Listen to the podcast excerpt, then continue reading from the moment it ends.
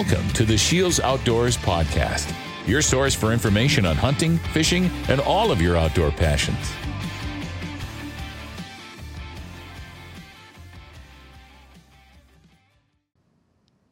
Happy New Year, everyone, and welcome to the Shields Outdoors Podcast. On behalf of everyone at Shields, I'd just like to congratulate you for making it through the whirlwind of a year 2020 has been. We've seen a lot of change, but not all of it has been bad. We've seen quite the resurgence in outdoors activities and bow hunting in particular. I've been an avid bow hunter ever since I could uh, I could get a deer license and got super annoyed that I could only have a two week season with gun. So I picked up a bow and it just turned into kind of a full blown obsession for me. You know, it started with getting out hunting, running trail cams, doing food plots, and uh, you know, kind of turned into a year long thing. And as I developed my passion for bow hunting, you know, I, I started finding a need for the right equipment that would that would really step up my game. So I've shot quite a few different bows over the years. Started with Bowtech, moved on to a Hoyt, and then last year I got the new Mathews VXR. Absolutely love it. So this year Mathews has come out with the new V3. And that's what we're going to talk about in today's segment. Joining us today is Joe Sir of Risen Media and the Proving Grounds for Mathews. So he's been out shooting this bow for a full year now. So we thought, who better to give a review on this new bow than someone who has had it out for a whole season? So, Joe, thank you for joining us today. Can you tell us a little bit about your background and who you are?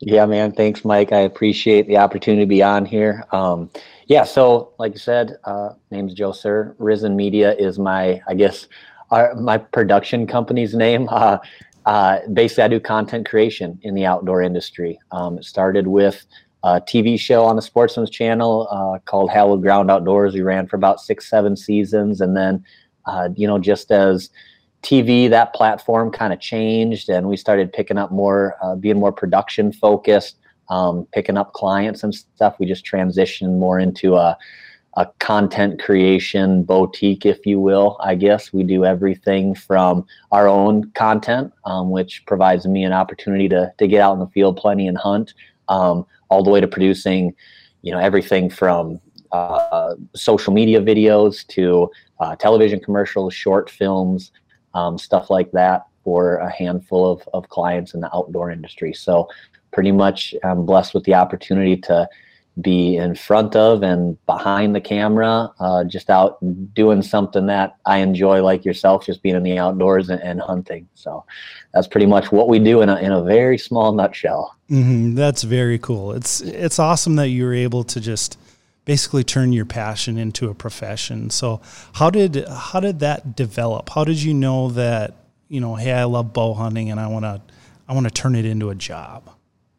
Yeah, um, I think a lot like you know, like yourself. Just as soon as I could start getting a license at 12 years old, you know, I I, I started hunting and was um, obsessed with it from a very young age. Blessed, I, I live in Iowa, so we're obviously in really good deer hunting country. Um, so that was something that I naturally fell into. And, and like yourself, it sounds like it started off, you know, gun hunting uh, with the family one week a year type of thing. And then slowly as you progress as a hunter, or as I progressed as a hunter, it was like, I, you know, I got into bow hunting and became addicted with, um, with that and just and just fell in love with it. And like you were saying not to only be able to hunt for one week a year. So uh, got into bow hunting. I was i was homeschooled actually from like sixth grade on. We moved into the country when i was a sixth grader. So that provided some flexibility and opportunity to kind of schedule school around around hunting a little bit. My mom was uh,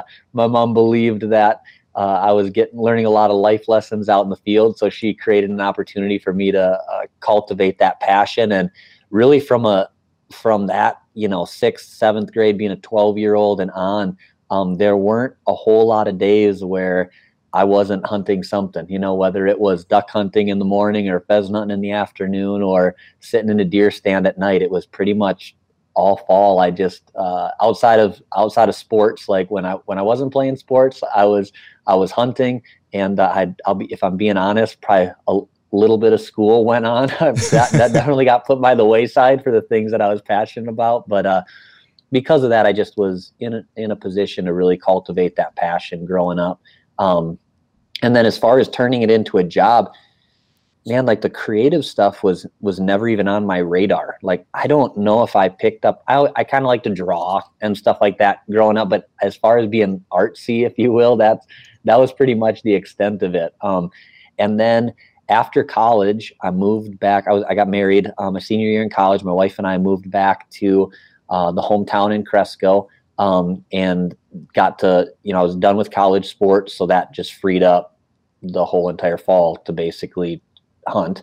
Um, so started getting into it, and it's just like a lot of people, you know, how can you turn a passion into into a career? You know, I think that's everyone's everyone's dream. Um, and for me, it was we started. Here I am out of college, stealing my parents' little handy cam in the mornings to run around run around with my buddies and you know try to film our hunts and it it actually happened uh, happened really fast you know i think at that point um, hunting tv shows were were a lot about just killing. And that was something that you know for me hunting had turned into uh, being more so about the process than necessarily the the end result. Um, so into land management and food plots and you know working on your own on bows and you know all the things that go into being a hunter um, became such a big part of what what I enjoyed and I felt like TV at that point in time wasn't really telling that whole entire story. Um, so we kind of started thinking, you know, maybe there's an opportunity here to to showcase what in our minds hunting was really all about. Um, and so we started to film and reached out to a few companies because you know like everyone needs to be every show needs to be sponsored and and things like that so we started reaching out to companies and i guess enough companies liked what uh, liked what we were about to you know at least jump on board and, and kind of support us a little bit in, in our journey um, and then just it was a really we started filming probably in the fall and by the next year had uh, a contract signed with the Sportsman's Channel for a show. Um, and just keep in mind, like, I had never edited anything before this point in time. I had never, so it was really just what was in our heads of how things should be shot. And it ended up to be where uh, I ended up selling everything I could. So I'm a broke college student, essentially, with a ton of student debt. Um, sold everything I could possibly sell that my wife would allow me to sell to I bought an iMac and uh, bought a slightly better camera, which was still you know horrible quality at that time at that period in time, and uh, we signed a contract with the Sportsman's Channel, which I think a lot of people think, you know, oh you get you get paid to hunt or something like that, but in reality, all you do is sign off that you're going to pay them a lot of money to be on to be on TV, and the rest is you know up to trying to secure sponsor dollars and things like that. Um, but we we were blessed with a couple companies who jumped on board, and then it was just a whirlwind of baptism by fire at that point. Honestly, like it's interesting when you take something your pa- it's great making a passion into your job, but it's also a double edged sword because making your passion your job makes your job your passion you know? I mean i mean it's like it's a really interesting dynamic switch when that happens. And it was just a ton of pressure from not not knowing how to edit outside of cutting together a little you know video for family and friends like to meet network guidelines. And um, to try to make 13 episodes. You know when you're just hunting for yourself and for fun you have a missed opportunity or you go a year without killing a deer or something you know those things happen as hunters. And all of a sudden there was this pressure now to every single friday during editing like you had to have an episode out. You had to you know so there was all the it changed i guess my not perception of success but it changed what success was from a hunting standpoint because it was now a business you know so it was just a really interesting dynamic shift and and uh, but I loved it. it. It gave me an opportunity to hunt even more. Um, and we did that for I think six or seven years um, with ha- maybe six seasons with Hallowed Ground. And then, like I was kind of saying before, just things started to shift with TV um, and doing things more digitally. And throughout that time period, we had made commercials for companies, and obviously, we're generating content for companies. And um, uh, the show was fortunate to win a couple production awards, and it just kind of naturally evolved into more of a production company. And that's kind of, you know, obviously where where I'm at and where Risen Media is at today. So. Mm-hmm. That's very cool, man. You you touched on a ton of stuff there, and and you know I I do a little bit of video myself, and and understand that it's like it's really baptism by fire. But what's what's cool about the stuff you guys put out is it's just it it really captures the emotion of really being out there. Like you said, it's really not just about shooting a deer on camera. It's about the whole experience you have and being able to show those passions and, and you know get others excited about uh, mm-hmm. uh, about the stuff you're doing. So yeah. can you uh, can you talk a little bit about the Mathews Proving Grounds and and what you're doing for them?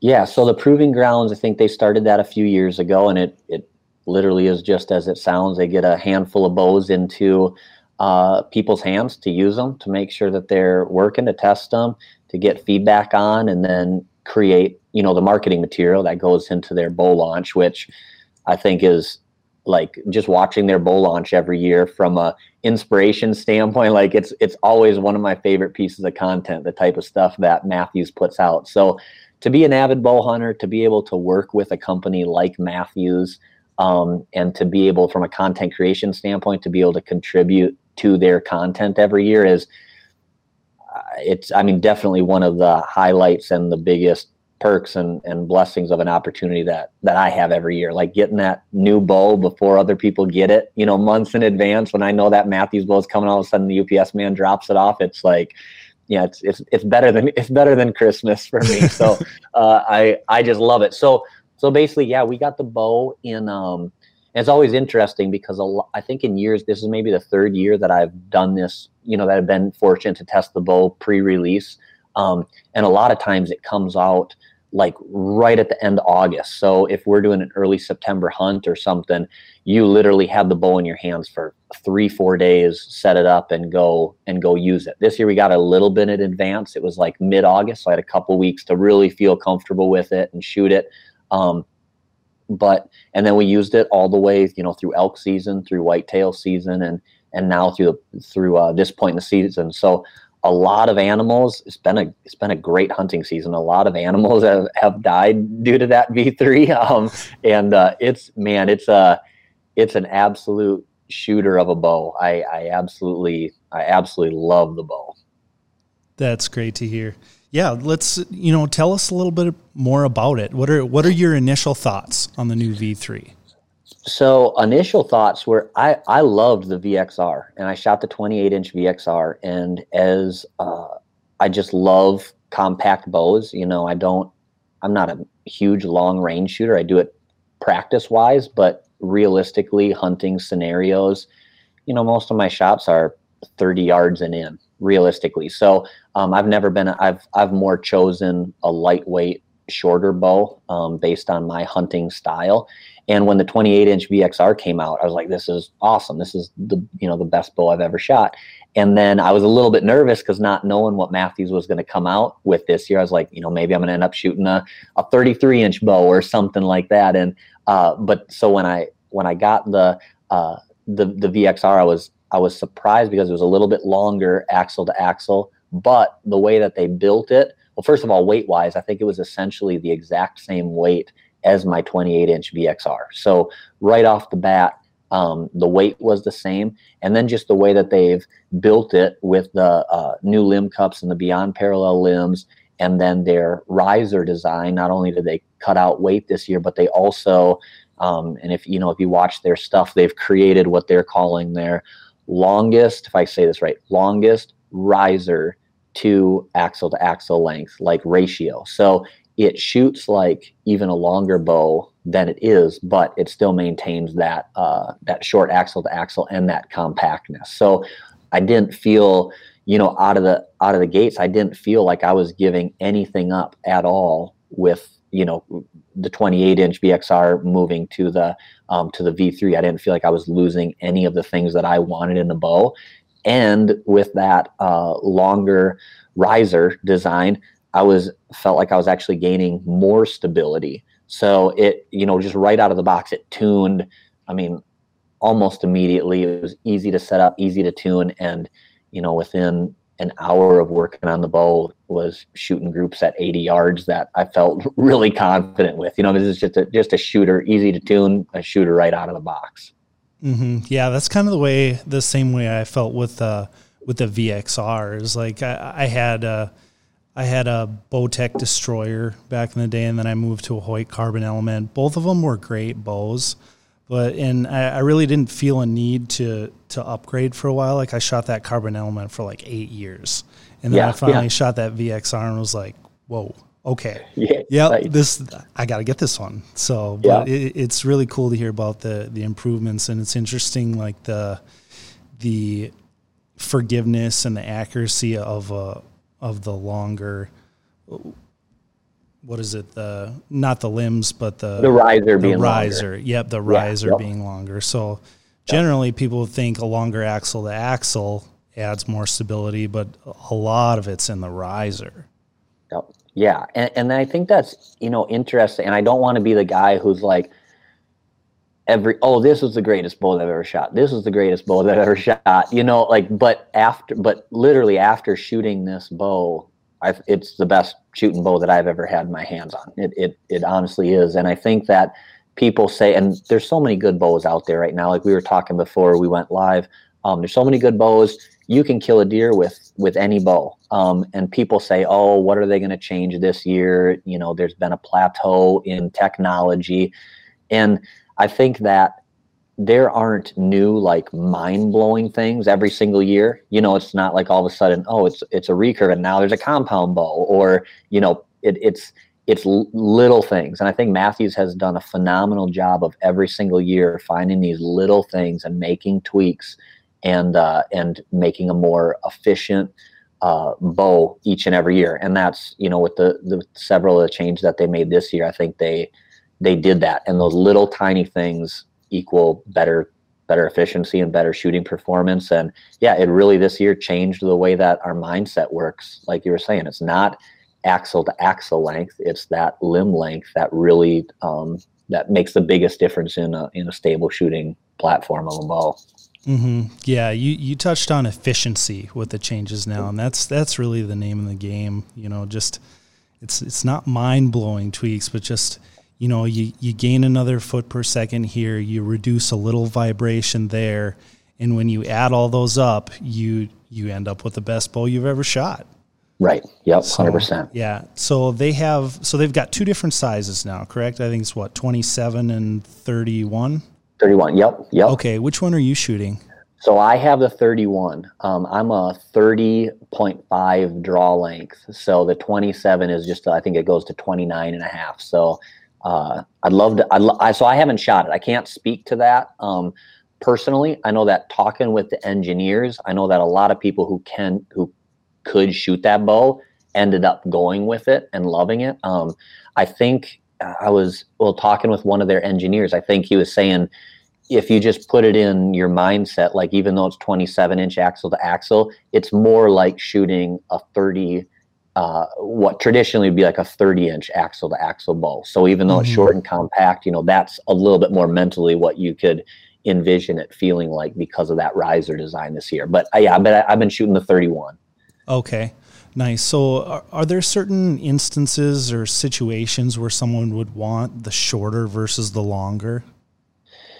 Yeah, I think uh, it comes down to just your hunting style. I would, you know, I've not uh, you know, I hunt in a tree stand, carrying it out west. It's lightweight, something that you can throw over your back. You know, they have that silent connect system. So um, throwing it over your back, carrying even the long one isn't difficult. You don't even know what's on your back. Um, but obviously, a 27 would be that much smaller of a footprint.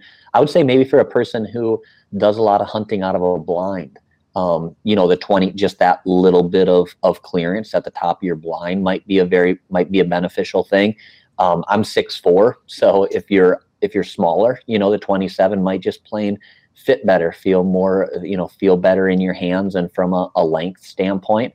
So I'd say, you know, size of the person and uh, and draw length, obviously, and then maybe a blind hunter. It might be, I would say that 27, if you were 29 and a half inch draw or less, you know, that'd be a heck of a blind bow. That's for sure. Mm-hmm, for sure. You don't have to worry as much about the, like your cams hitting the hitting Right. blind or anything like that. Yep. Yep. Mhm. Absolutely. Yeah. Can you touch a little bit about, about the, like the past parallel limb design and, and what that does? Yeah, uh, I'm not a I'm not an engineer. I know that. I think you know. Obviously, it it stays in line with the trying to keep the axle to axle. You know, a comp, compact bow. Um, I think it has to do with the preloaded with energy, um, hand shock. You know, like you were saying before, it's a lot of those little things that that pass parallel design does um, that helps the overall performance of the bow. And I think also when you're talking about cam timing, um, they change, you know, their center guard technology, so that they changed this year with basically their uh, their roller guard coming down Mhm. at the exact middle. You know, all those things also play a role in your timing, um, consistent, repeatable shots every single time. You know, just those little bit of little bit little bit 1% things that add up to a 10% better shooting overall bow. Okay. Very nice. So let's let's just talk about a few different attributes of this bow now. So the first one I want to talk about is uh, like the sound and the vibration. So if you look at the Mathews versus a lot of other bows on the market, like they'll have they'll have dampers in between the limbs and stuff like that. Like Mathews doesn't have hardly any of that. All they have is like the little damper on the on the bottom part of the riser. So how do they make such a quiet bow like with such little to it? Right. Um, that's a that's probably one of their secrets. That's probably you know I think think that uh, but obviously this you know switching to those Nano 740 dampeners this year, you know they found they found that I think what I what they would say is they have paired their dampening system specifically with that bow. So it's not a general, you know, it's not a general. This goes on this bow every year just because it does. I think it's actual specific research into what goes on every bow, why, and then also the you know this year they changed the positioning just slightly to help with you know all those points of vibration dampening where it where it should be from a vibration dampening standpoint, from a, a balance standpoint. You know, I think they're I think that's one thing that sets Mathews apart is just their attention to detail um, and their attention to those those little things. Every little thing about the bow is well thought out. It's done intentionally, um, and I think that's you know that's why they.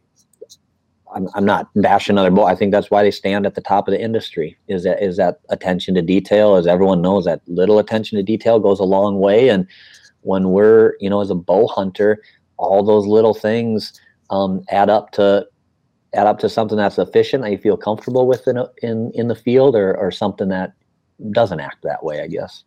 Mm-hmm. So you touched on it a little bit at the beginning of this, but how was it to tune? Easy. I mean, super simple. I think that has to do with the, you know, their limb cup system. They changed that um, because of the uh, length of the riser this year, so they had to readjust some of that. Um, obviously, the center guard roller that's totally different than what you see in the industry. Just where that comes off perfectly in the center um, of the bow. I think all that, as that relates to cam timing um, and things of that nature, that just equates into a, a an easier bow, an easier bow to tune. Um, their quality control is exceptional, you know, so variances, things like that um, play into that. And then also one of their accessories that I love is the um, integrate mounting system that they put into their bow last year, which allows you to mount that um, QAD integrate rest. And just the fact that they're that being connected directly to the bow's riser, you know, takes away a lot of those minuscule little um, variances that could that could take place that eventually downrange lead to inaccuracy. You know, so that I think that combination just makes it a, a very a very tunable tunable rig right out of the box. Mm-hmm. Yeah, I had that. I had that same instance with with my VXR. I went with the QAD integrate rest, and just the the precise tunability of that. Like I, I had that bow just flinging darts, and you know, paper tuning it. It was, you know, it just took minutes. You know, it's, nice. it's crazy yeah. how how accurate you can get and how quickly you can become become accurate with that combination. Yes. Yep. Absolutely. I mean, I th- and that's like, I don't think that enough attention has been put towards that integrate mounting system because you know that Bitzenberger hole where traditionally things are mounted.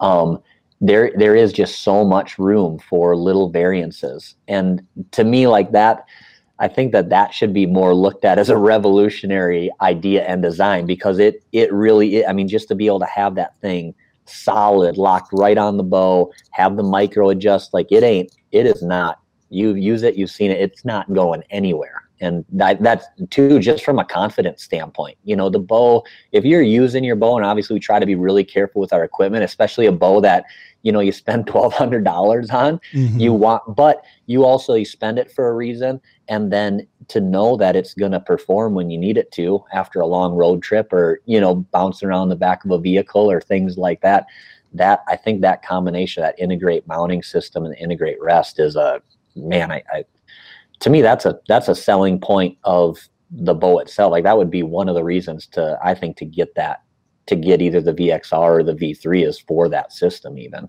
mm-hmm. absolutely so how about the uh how about the draw cycle on the back wall? How are, how's that for the new V3?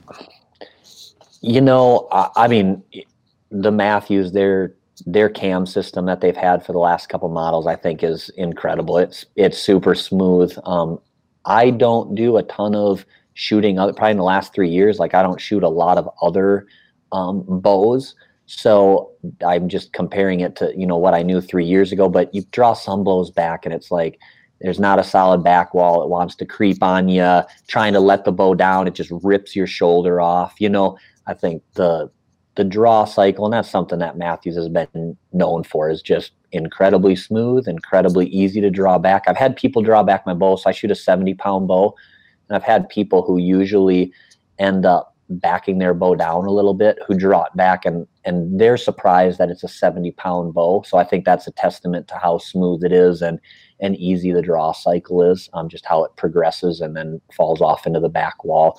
Um, yeah, I, I think it's an incredibly smooth and enjoyable bow to shoot. Mm-hmm. Yeah, I, I feel the same way with that VXR because like I'd mentioned I'd, I'd shot Bowtech and Hoyt before because you know like I'd shot all the different bows. You know I mm-hmm. I didn't want to just have it in my head I need to get a Mathews or I need to get Hoyt. Like I had it in my head, I need to shoot all of them and find the one that is perfect for like my setup and my application. And, you know, like 2012 when I went with that carbon element, it was like, you know, that one just felt the best for me. I think it was, I think it was maybe like the Mathews Z7 or some, some series yeah. around that when I was looking at the Mathews. And I just, I thought the draw cycle was a little harsh and it turned me off to Mathews for quite a while. But then after after shooting shooting the new ones, it was like they've they've made some refinements now, and it's it's really great. Draw cycle super smooth, like you said. Back wall, like when you have it back all the way, like you feel hundred percent confident that you know that's where it's at, and that's where you need to be. Yep, absolutely, and and and it's repeatable too. You know, you fall into that back wall, it's solid, it's not creeping, it's you know that you're anchoring the same spot, your back, everything's drawn, everything's exactly the same, which ends up equaling an incredibly, you know, repeatability shot after shot, mm-hmm. which is huge. Yeah. So, and I yeah. mean, re- repeatability just inspires confidence and just makes you a better yeah. shooter. Right. Right. Absolutely. 100%. Yeah. Mm-hmm. How's this one for speed? So obviously it depends greatly on your, on your setup. Um, I'm shooting. I think it's I'm shooting a 530 grain arrow, which is which is pretty heavy, um, and a 530 grain arrow and 70 pounds at 30 and a half inch draw. And I, I want to say I was getting you know real world speed was like, and literally the only time I shot through a chronograph was was right away. But I think it was you know two 290s, you know somewhere in the 295, something like that. So I mean, incredibly. I mean, good. Everyone hears the IBO and stuff like that, and that's not necessarily real world hunting.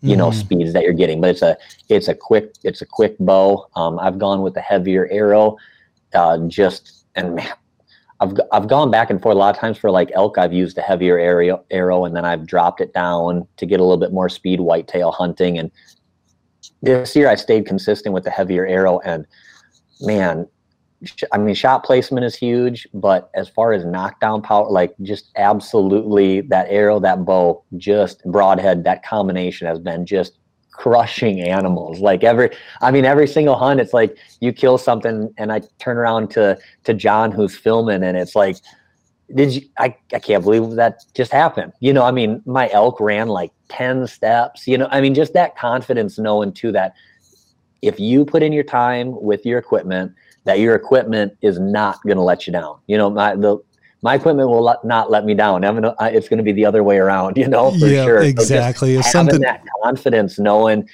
knowing when you're sitting in a stand that hey, if this deer gives me an opportunity, this deer is gonna die. Like there's no doubt about. It. There's no better feeling than that too in the white in the woods, and that's what my setup this year has really really given me, which has been awesome.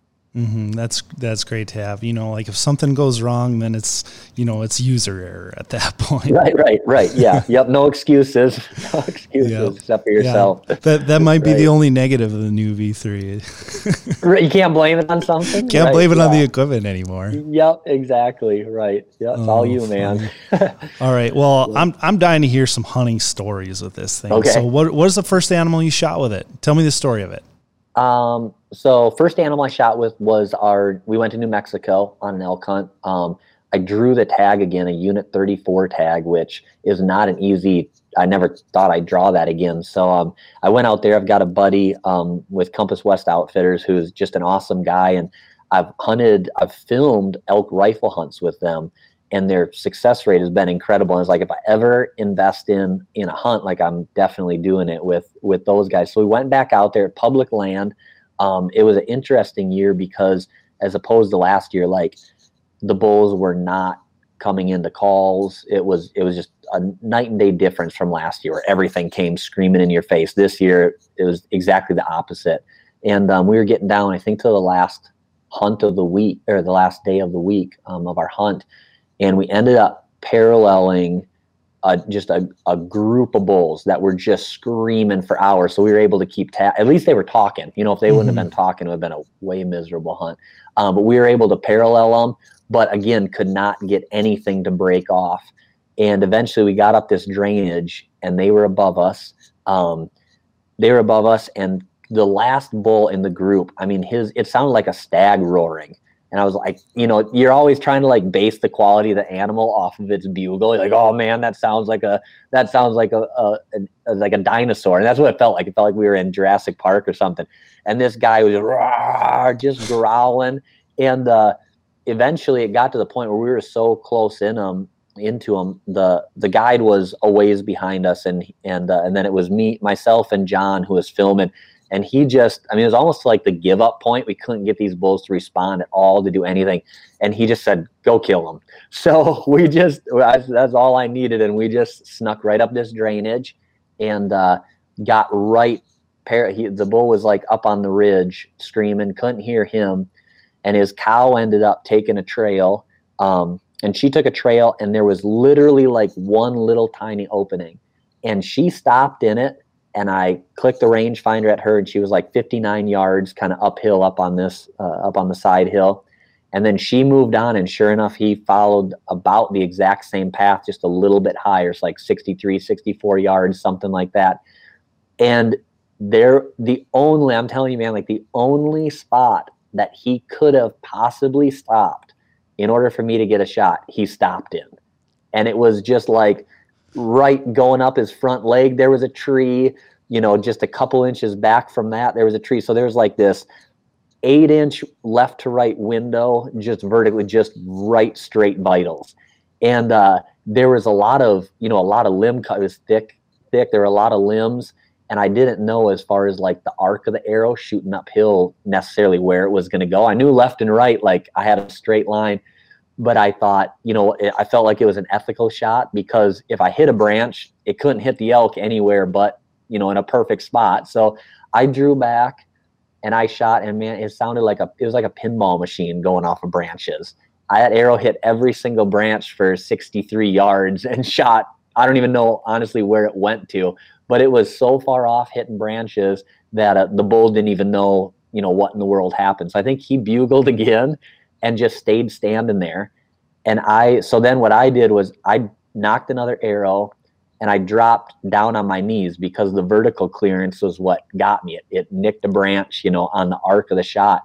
So I got down on my knees, drew again, and just I, I shoot a, a four fletch white fletching. So I, it just vividly, like in my head, I can just envision it like slow motion right now. That just a perfect spiral, just 63 yards straight up tanked him right through the just double lung, and he just he took about five steps, one big bound, and then just crashed. I mean, it was it just absolutely crushed him. So it was a it was an awesome hunt. I mean, definitely one of the most exciting hunts I've ever been on, and just the way it went down. And uh, so that was my first kill with the V3, and it was def- definitely a definitely one for the memory books. That's for sure. Yeah, no kidding. Just to have that one little window, and you know, you mentioned just an ethical shot, like that's it's absolutely right because like if you're a little bit to the side, you're going to hit a tree. If you're a little bit to right. the other side, you're going to hit another tree. If if you make a great shot, like you're going to rip them right in the vitals. Right. So yeah, right. and yep, then like that's hero hero or zero moment. That's for sure. Yeah, it's awesome. Kind of like kind of yeah. like shooting uh, when you're doing targets. You have that that metal outside and then a little circle. It's like yeah, there. That's where you where you practice that situa- situation. Yep, absolutely, hundred percent. Yeah, yep. Mm-hmm. So yeah, so that was a, that was a good first that was a good first hunt uh, hunt with the V three. That's for sure. Yeah, absolutely. So, what what was next? Were you did you move on to whitetails or did you do speed goats or something like that? Yeah, we did. Uh, I went out. We did a, a muzzleloader speed goat hunt, which was another miracle shot. I took my sons out to South Dakota to they they just crawled around in the grass with me and uh, ended up uh, I'm sorry, Colorado, because yeah, because it's iron sights in Colorado. So, um, which was which was interesting. Um, but so we did that. Shot a nice goat out there. Had a bunch of fun with them, uh, having them catch the western bug, and then uh, came back here for whitetail season. And that was pretty much, I mean, right from the get go. I shot like four does right away. Um, the you know the the whole V3 arrow broadhead combination just crushed those and then uh, I had a I had a buck that I actually thought had gotten shot during gun season last year. Didn't have any trail camera pictures of him, and then uh, cell cams, man, another product that has absolutely changed the changed the way we hunt. Um, not even 100% sure how I feel about it anymore because it, it's such an effective way of scouting. But um, we we were gone for the weekend on a on a little family trip, and I had not seen this deer. And of course, every time you go away, like the weather gets right, you know. So it was like end mm-hmm. of October. This massive cold front came. Uh, we were gone with the family, and like that Friday night, my trail camera lights up with this buck that I thought was dead, and just a gorgeous. And so I'm like, you know, the dad who my mind is somewhere else the whole entire weekend. I'm like, we got, we got to get home. We got to do this. I got this buck so killable. And uh, anyway, we you know we spent the night at this place. And then Saturday came and he came out and daylighted again on Saturday. And I was like, this deer is the most killable he's ever going to be. And we ended up leaving, like leaving on Sunday early so I could get into a stand and uh, snuck into the stand. Um, is a stand I typically don't hunt until the rut, but he, I knew he was in there historically. Um, he'd been a deer who'd spent the majority of the, the rut in this little area. And we got in the stand and 30 minutes after we got in, I heard like this rake on a tree, and he stood up probably 80 yards behind us. He was bedded the whole entire time, and he made a little scrape and putzed around and browsed a little bit. Started to head the other direction, and I picked up the grunt call and hit it once, and in about 30 seconds it was over. He turned on a dime, walked right down a trail, made a scrape 15 yards, and throttled him. He ran 40 yards and died right on camera. So just kind of one of those things that he just read. He read the script perfect. That's for sure. Mm-hmm. You know, sometimes the stars align. Right. That's right. Yeah, and you need to. Yeah, you can rather be lucky than good any day. So that's that, that luck is nice. I'll take it. Yeah, very cool. So those hunts, like, eh, have you released them yet? Or are we still waiting to see Um, what's going on there? So let's see. The whitetail hunt is actually, if you go on the Mathews website, um, there's like a little two minute highlight video, um, kind of proving grounds film of that whitetail hunt. Uh, or it culminates with that whitetail hunt, I guess. I think it shows a couple of the doe kills. Um, but we are going to on our YouTube page. Um, we're in the process of editing that elk film, and then we'll have those all those whitetail hunts separate on uh, on my YouTube page eventually. Season just needs to die down, so then we can get out of the tree and sit in front of the computer for a couple weeks and hammer those out. But yeah, in you know in in early spring we'll have a bunch of that content out for people to watch it. But awesome. yeah. Well, I am Yep. I am definitely looking forward to watching that content. I'll send you a link. Yeah, absolutely. No, for the for the viewers that want to that want to see that content, how do they how do they get to your YouTube, Instagram, Facebook? Yeah, so I'm uh, on Instagram. It's it's joe.sir, S I R, and then uh, there's a link there, I think, for YouTube. And um, otherwise, I'm not even sure what my YouTube handle is. I think it just probably type in Joe Sir, and and you'll probably find me find me somewhere on there, I guess. Um, but in YouTube, we just started to kind of build out that content, and we've just got since we stopped the show a lot of our content has been going towards clients in these little projects like like this Mhm. Mathews um Mathews stuff but the whole entire hunts aren't really being utilized so I've got like 3 4 years of these backlog hunts which have been I mean some awesome awesome years and big deer and big elk and and such so um, we're working on rolling that and building that YouTube content a little bit so there's stuff on it my New Mexico elk hunt from last year my archery hunt which I think we called in like 27 bulls that week and killed just a 370 hammer on the last day. So that's on the YouTube page. Um, that's a good hunt. And there's some other whitetail stuff already on there, but our, our new stuff, if you haven't seen it, it'll be new to you. And then we'll, we'll roll out our, our this year's stuff here this spring for sure. There we go. Perfect. You know, it's it's the perfect time for that. You know, all the hunting seasons have basically wound down and looking for something to do. So just kind of get yourself psyched for the next season, watching some hunting videos. Yeah, Be it helps with the it helps with the withdrawals from not being able to be in the stand for sure. Yep, absolutely. Yeah. So, all right. Well, Joe, thank you so much for uh, for spending your time with us and, and letting us hear all about that new V3 and your uh, your experiences with it. Yeah, man, no, I appreciate I appreciate the opportunity. So, all right. Well, thanks again. You bet, man. Thank you. You just heard our conversation with Joe Sir of Risen Media and Mathews Proving Ground Team Shooter. I don't know about you, but I am jacked to start flinging arrows again. I'm also excited to check out his YouTube channel and see some of the content that he's been putting out. If you're in the market for a new bow, make sure to stop by your local Shields and check out our wide selection. We've got the new Mathews V3, but we've also got bows from brands like Hoyt, Bowtech, Elite, and many others to match your exact shooting style and get you into the perfect setup for your budget and your hunting scenarios. Joe and I are super passionate about archery, but you know, maybe you're just getting into it and, you know, looking for the right type of starter bow. We've got that for you and we've got the people to get you into the exact setup you need. The most important thing is to just get out there and enjoy nature and experience the wonderful things bow hunting has to offer. If you like what you heard today, make sure to give us a follow on the listening platform you chose today. And we want to thank you all for listening and see you next time.